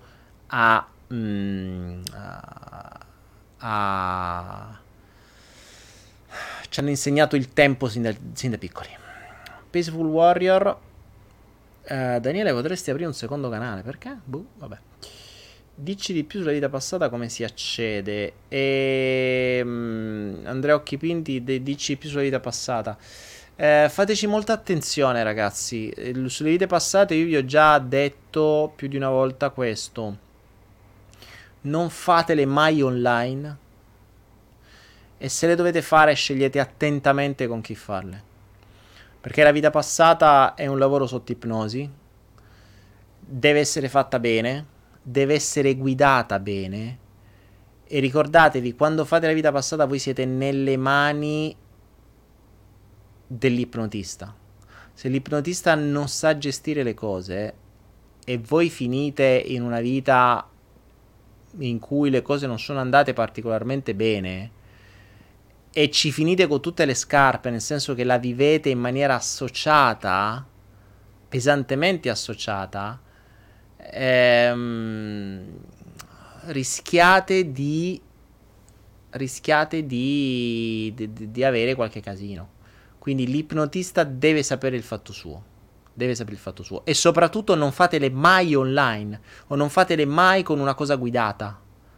Deve esserci la persona che vi possa tirar fuori nel caso in cui succeda qualcosa, perché possono accadere cose molto strane in vite passate. Vi posso garantire che, ragazzi, ho guidato prima, era uno dei pochi corsi che facevo ancora sulle vite passate, faticosissimo, e ne ho viste veramente, ho visto cose che voi umani non potete neanche immaginare, cioè questo è il caso veramente di dirlo. E soprattutto le vite passate sono dei ponti, perché aprite delle robe da cui potrebbero uscire anche cose che potrebbero non c'entrare con le vite passate, o che potrebbero c'entrare con quelle vite, ma potrebbero essere veramente difficili da gestire. Per cui davvero parlate di qualcuno tanto, tanto, tanto, tanto, tanto esperto, e sinceramente non saprei dirvi chi, oppure siete nelle mani del Signore, cioè, pregate.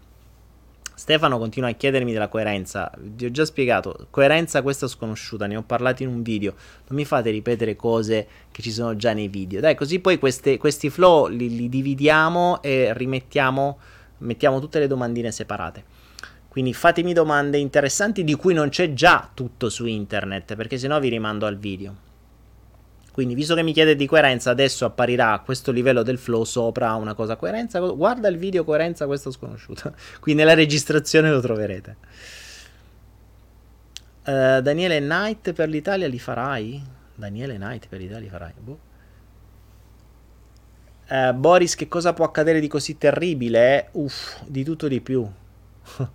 Può accadere di tutto di più in una vita passata. Può accadere che ti vivi, essendo passata, di sicuro sei già morto, e quindi potrebbe capitare che ti vivi il momento della morte in quel momento associato con questo corpo, e vivere magari affogato, cioè morire affogato adesso, quindi vivere l'affogamento, vivere l'essere trafitto da centinaia di frecce, vivere essere bruciato su un rogo, vivere l'essere ghigliottinato, vivere l'essere qualunque cosa. Non è carino, non è carino, te lo posso garantire, non è per niente carino. E ancora peggio, nel passato, e qui mi si gratta il naso perché nel passato c'erano molte più cose che in questo momento storico sono state messe da parte, e se ti ritrovi una vita particolare nel passato potrebbero venire fuori non soltanto i tuoi ricordi del passato, ma anche incontri particolari nel passato. E se ti ritrovi casualmente con demoni vari, chiamiamoli demoni, o entità strane, o gente che faceva cose strane, perché nel passato ce n'erano tante, e potresti ritrovarti robine poco simpatiche, e ti posso garantire che non sono facili da gestire se non sei veramente, cioè se non hai un'esperienza con incontro cazzi.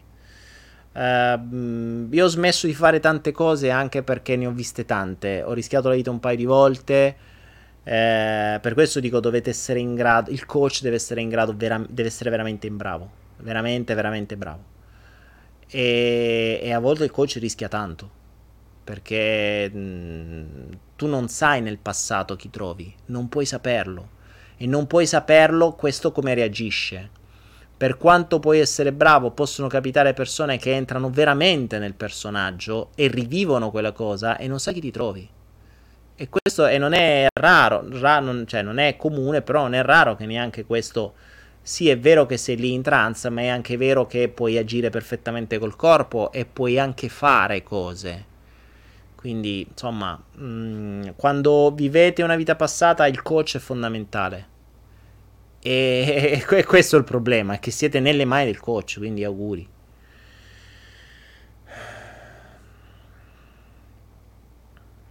E Alessandro, sì, le vite passate sfuggono, a me hanno cambiato la vita nel momento in cui le ho comprese. Cioè, io non credevo assolutamente a niente, quando mi sono reso conto di che cosa c'era dietro mi ha aperto un mondo, e soprattutto mi ha tolto la paura della morte, perché io oggi ho la certezza assoluta che questa non è l'unica vita. Per me è una certezza assoluta, ma non perché l'ho letto su qualche libro, perché me l'ha detto qualche coach di turno, o perché l'ho canalizzato, perché le ho vissute, cioè perché ho certezze assolute, toccate con mano, verificati, dati verificati, ma non perché li ho letti sui libri, perché sono capitati a me o a persone che stavo guidando io. Quindi ho assolutamente la certezza assoluta che esistono cose che nel nostro concetto di tempo sono accadute prima e cose che accadranno dopo. So con certezza che questo corpo non è altro che un impermeabile, cioè non è altro che un vestito. Cambi e continui, cambi e continui. Quando ti stufi di questo, proprio letteralmente quando ti stufi di questo, cambi. O quando non ti sta più addosso, quando ti inizia a stare stretto, lo cambi. Questa è la vita. Noi facciamo tutto sto bordello per farci accettare, per curare, per fare tutto sto casino con questo corpo, e poi ti rendi conto che era solo un vestito. Gabriele dice: tu Daniele chiedi nella vita passata. Considera che sembra che allo stato attuale abbiamo vissuto tra le 4 e le 6.000 vite. Io avevo fatto una ricerca su me stesso ed ero più o meno intorno alla 4.300 spiccivita. Quindi chi ero nella mia vita passata è una domanda abbastanza complessa da fare. Chi ero in quale delle 4.000 spiccivite vissute? Sono stato un sacco di roba, ma come ognuno di noi. a Luigi Orlandini. Ogni tanto ritorniamo su questa cosa, ci parli delle cose che noi umani non possiamo neanche immaginare, no? No, perché non avrebbe senso, non avrebbe senso, non avrebbe senso, perché vi andrei a creare uno stress inutile, vi andrei a mettere delle cose che potrebbero indurvi in sogni, in incubi, in paure. Non è ancora il momento. Ho una forte resistenza a fare queste cose. Tra l'altro qualche giorno fa mi era successo di pensare proprio di iniziare a parlare di queste cose, ed è successo di tutto dentro casa, cioè di tutto. Mi stava andando a fuoco casa, poi io, puntualmente per me il fuoco e l'elettricità sono dei segni che sono sempre stati fondamentali per me quando parlo di queste robe. Quindi c'è stato un momento in cui mi è venuta tutta una serie di pensieri e stavo per ragionare sul fatto di fare uno speciale del genere. È successo di tutto. Sono rimasto un giorno senza luce a casa perché è andato a fuoco l'intero contatore, esco fuori casa, scoppia l'intera luce per tutta la città, cioè è successo di tutto mentre stavo pensando questa cosa. Quindi ho capito e ho detto vabbè, lascia aperta lasciamo fa, non è il caso. Quindi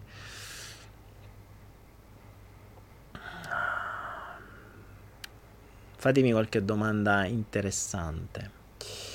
Daniele mi dice: come evitare il velo della dimenticanza? Cosa intendi per velo della dimenticanza? Stefano dice: scriviamo un libro sulle esperienze e vite passate.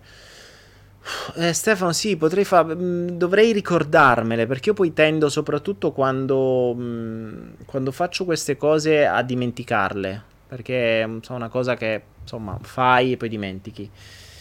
Però ne ho alcune veramente belle. Farci un libro non so se me ne ricordo abbastanza così tanto nei dettagli, però si può fare.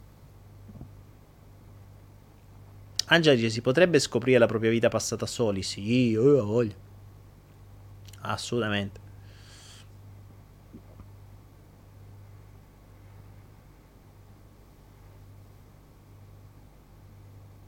In Italia dice: mi devo preoccupare, sto facendo degli audio molto molto potenti, ma ho attirato sofferenza per superare le ferite eccetera, cosa mi consigli di fare?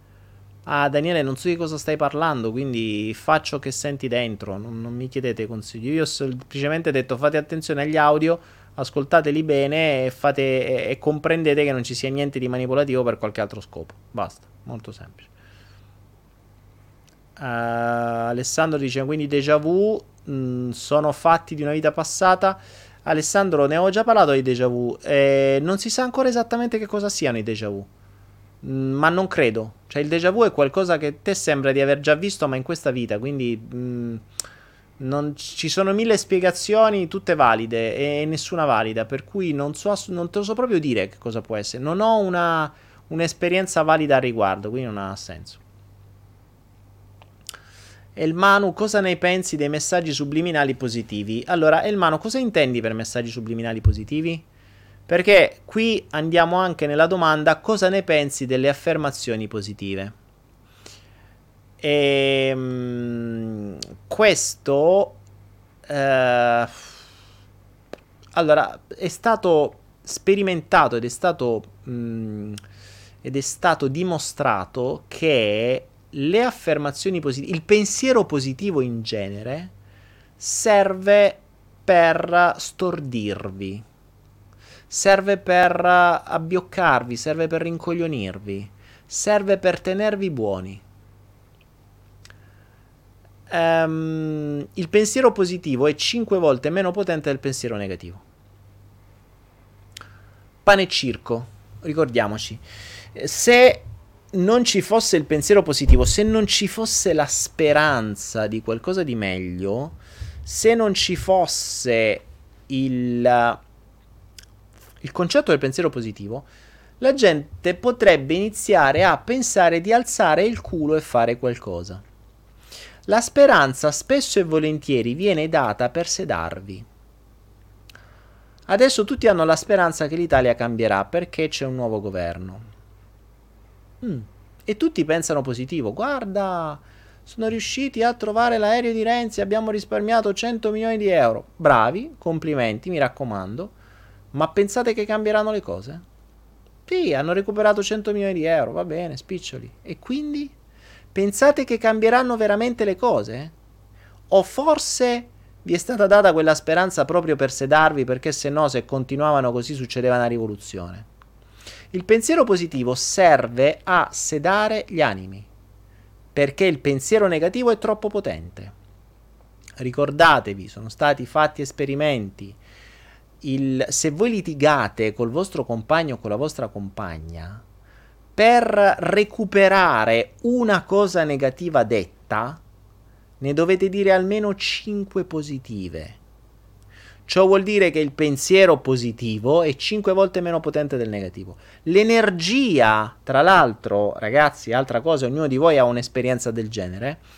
L'energia che voi avete quando siete arrabbiati, quando c'è qualcosa di negativo dentro, è ben maggiore di quando avete qualcosa di positivo dentro. Ma questo è abbastanza ovvio, perché ricordiamoci che il cervello rettile, quello che ci fa generare le azioni di cui parlavo l'altra volta e di cui parlo in qualche altra domanda che mi è stata fatta, il cervello rettile funziona per priorità. La priorità numero 1 è allontanamento dal dolore, è sopravvivenza prima di tutto. Poi allontanamento dal dolore, quindi allontanamento dal dolore ha molta più prevalenza e viene data molta più energia che l'avvicinamento al piacere. Vi posso garantire, questa è un'esperienza che avete tutti voi nella vostra esperienza personale, e questo vi fa capire come le affermazioni positive, il pensiero positivo non serve a una minchia, passatemi il termine, perché se ipotizziamo 2 obiettivi, ok? Obiettivo numero 1, conquistare una donna o un uomo, quindi avvicinamento al piacere. Obiettivo numero 2, ho una tigre che mi sta per mangiare, scappare. Ora, ditemi in quale di questi 2 obiettivi voi mettereste veramente anima e corpo e tutte le energie.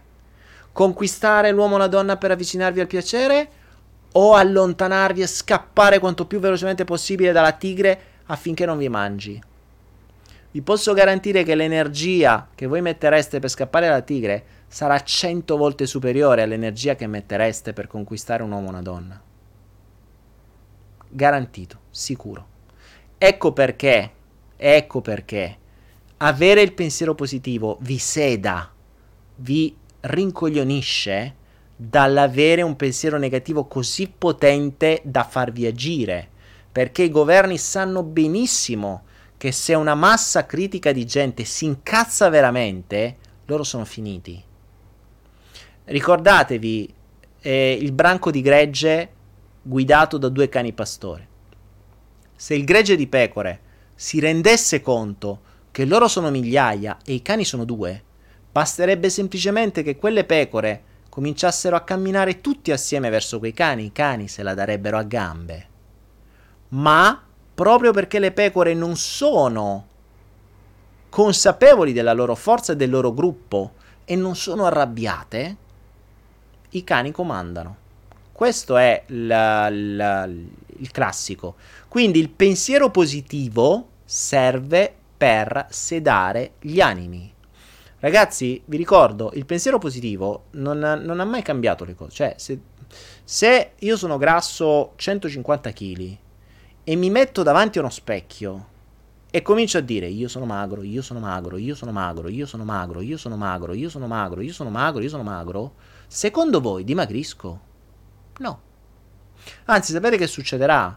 Che se tu pesi 180 kg, te metti davanti allo specchio e cominci a ripetere io sono magro, io sono magro, io sono magro per una settimana, quello dopo un po' lo specchio dice no, forse tu non hai capito un cazzo. Tu non solo non sei magro, tu sei cieco e sei grasso. Quindi invece di stare davanti a questo cazzo di specchio a ripetere io sono magro, alza il culo, mangia di meno e fai più sport. Quindi non ci sono grossi casi per cui le affermazioni positive abbiano ottenuto dei grandi risultati. a lungo termine, intendo sempre a lungo termine. Perché noi ci possiamo pure infilare le affermazioni positive in mente, tu vali, tu sei sicuro, tu sei grande, ma tanto il trauma che ti ha causato tua madre è rimasto là. Quindi io posso comportarmi come uno sicuro, come uno figo, perché ho sentito l'affermazione positiva, ma devo anche agire in quella maniera. Quindi devo far sì che le cose accadano, che siano coerenti con il mio passato, perché se io mi sento uno sfigato e l'affermazione mi dice tu sei figo, tu sei figo, tu sei figo, io faccio finta di sentirmi figo, ma poi vado, mi rapporto con qualcuno, non so parlare italiano, faccio la figura da sfigato e ricrollo più sfigato di prima. E quello è il problema. Quindi Angela mi dice, quindi non pensare più positivo. Angela, attenzione, pensare positivo mi sta bene, ma se anche le azioni seguono quel pensiero, cioè non state solo a pensare, agite. Ragazzi, nessun grande capolavoro nel mondo, nessuna grande opera nel mondo, nessun grande obiettivo nel mondo è stato raggiunto solo col pensiero. È brutto da dire, ma vi sto dando questa perla. Non c'è niente al mondo che sia stato raggiunto solo col pensiero. Le grandi opere sono iniziate con un pensiero, ma sono state seguite immediatamente da azioni che perseguivano quel pensiero con un'energia tale da renderle reali. Quindi è inutile che ti guardi allo specchio e dici io sono positivo, sono positivo, sono figo, sono figo, sono magro, io sono magro. Ed è inutile che pensate l'Italia sta cambiando, l'Italia cambierà, l'Italia cambierà, l'Italia cambierà. Credeteci. Poi ne parliamo fra qualche anno. Qualcuno sta cercando di cambiare le cose ed è onorevole il fatto che lo stiano facendo, ma stanno cercando di... vi stanno raccontando quelle piccole cose che possono fare. Perché tanto nel macro schema non cambierà mai un cazzo. Ricordatevi, se le elezioni fossero servite a qualcosa non ve le avremmo mai fatte fare. Ragazzi, ultima lettera prima della sigla e siamo a 2 ore quasi e ok ragazzi, siamo verso la fine. Ah, questa mi piace. Domanda, con questa chiudo.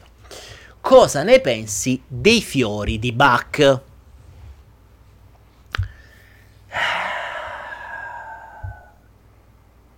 Adesso qui ma su questa domanda mi massacreranno. Quando la metterò separata mi uccidono su questo. Allora ragazzi, il primo che mi porta un esperimento scientifico in doppio cieco fatto con i fiori di Bach, io lo pago. Gli do 10.000 ACD. Metto questo premio. 10.000 ACD. Urgita, il flotto, l'ultima lettera è quella che appare alla fine durante la sigla. Allora, ripeto questa. Il primo che mi porta, qui faccio una dichiarazione ufficiale, il primo che mi porta un esperimento in doppio cieco effettuato su dei fiori di Bach, vero, io gli regalo 10.000 CD. 10.000, cos'è un esperimento in doppio cieco? Un esperimento in doppio cieco, per chi non lo sa, vuol dire... ed è quello che si fa sulle medicinali classici, vuol dire prendere 2 gruppi di persone, 1.000 persone da una parte e 1.000 persone dall'altra, gli viene dato una boccettina e gli viene data una boccettina e loro devono dire che effetti hanno avuto. In una boccettina ci sarà il fiore di Bach e in una boccettina ci sarà acqua e zucchero. Attenzione, a nessuno di loro viene detto che fiore di Bach gli viene dato, perché c'è il fiore di Bach che serve per una cosa, il fiore di Bach che serve per un'altra, il fiore di Bach che serve per un'altra. Quindi se a nessuno viene detto che cosa gli viene dato, quelli che ricevono il fiore di Bach per, che ne so, essere più sereni o per dormire, per esempio, quei 1.000 dovrebbero dire tutti, oh cacchio, dopo sta cosa qui... io ho avuto sonno, mi sono tranquillizzato, mi ha rilassato, oppure mi è passato il mal di testa, qualunque cosa. Quindi dovrebbero avere l'effetto che il fiore di Bach dice di avere. Attenzione. Invece quelli che hanno avuto la boccettina di acqua e zucchero dovrebbero dire niente. Peccato che nessuno sa che cosa sta bevendo e nessuno sa chi sta bevendo del fiore di Bach, nessuno sa qual è l'effetto di quel fiore. Se mi portate un esperimento del genere vi pago, perché non esiste. Non esiste. Ricordatevi, i fiori di Bach funzionano perché prima di darveli vi spiegano che cos'è il fiore di Bach, come funziona, come agisce, perché è importante, vi raccontano tutte le storie di quelli lì che hanno avuto dei benefici fantastici sui fiori di Bach, vi raccontano un sacco di cose. Poi potreste bere pure acqua e zucchero, è irrilevante. Cioè, fondamentale il fiore di Bach è acqua. Capite? Quindi il fiore di Bach funziona fino a prova contraria, secondo me, per i racconti che vi dicono prima. Molto semplice. Io feci un esperimento del genere. Una volta, e qui tra l'altro se c'è qualcuno di chi ha fatto i bootcamp con me qualche anno fa, io in questo bootcamp erano 6 giorni in mezzo alle montagne. Feci proprio questo esperimento, misi 2 bottiglie, una viola e una di un altro colore, e dissi: signori, qui dentro abbiamo preparato due cose molto importanti. Una di questa bottiglia qui serve come rescue, quindi come rescue remedy, quindi se avete dei dolori, mal di testa, qualunque cosa, prendete questo e vi passa. L'altra serviva come connessione durante le meditazioni, gli effetti spirituali, l'importanza, tutto. Ovviamente gli feci una storia gli impapocchiai sta roba fatta bene, cioè in maniera coerente, usando il mio potere personale. Spiegai come questa cosa qui, che faceva bene, faceva guarire, l'ho usata io da sempre, era preparata con determinate logiche, tutta una serie di cose. L'altra era stata preparata in un'altra maniera, con altre logiche, eccetera. Sapete che cosa accadde? Che la gente, dopo 6 giorni, che se aveva un dolore di testa, aveva un dolore di pancia, prendeva il Rescue Remedy e guariva all'istante. Hanno voluto addirittura gocce di quella cosa lì per poi continuare a poterla ricreare. Ovviamente gli avevo detto: portatevene a casa una boccettina, perché poi da questa fate la matrice per avere sempre il rescue a casa vostra.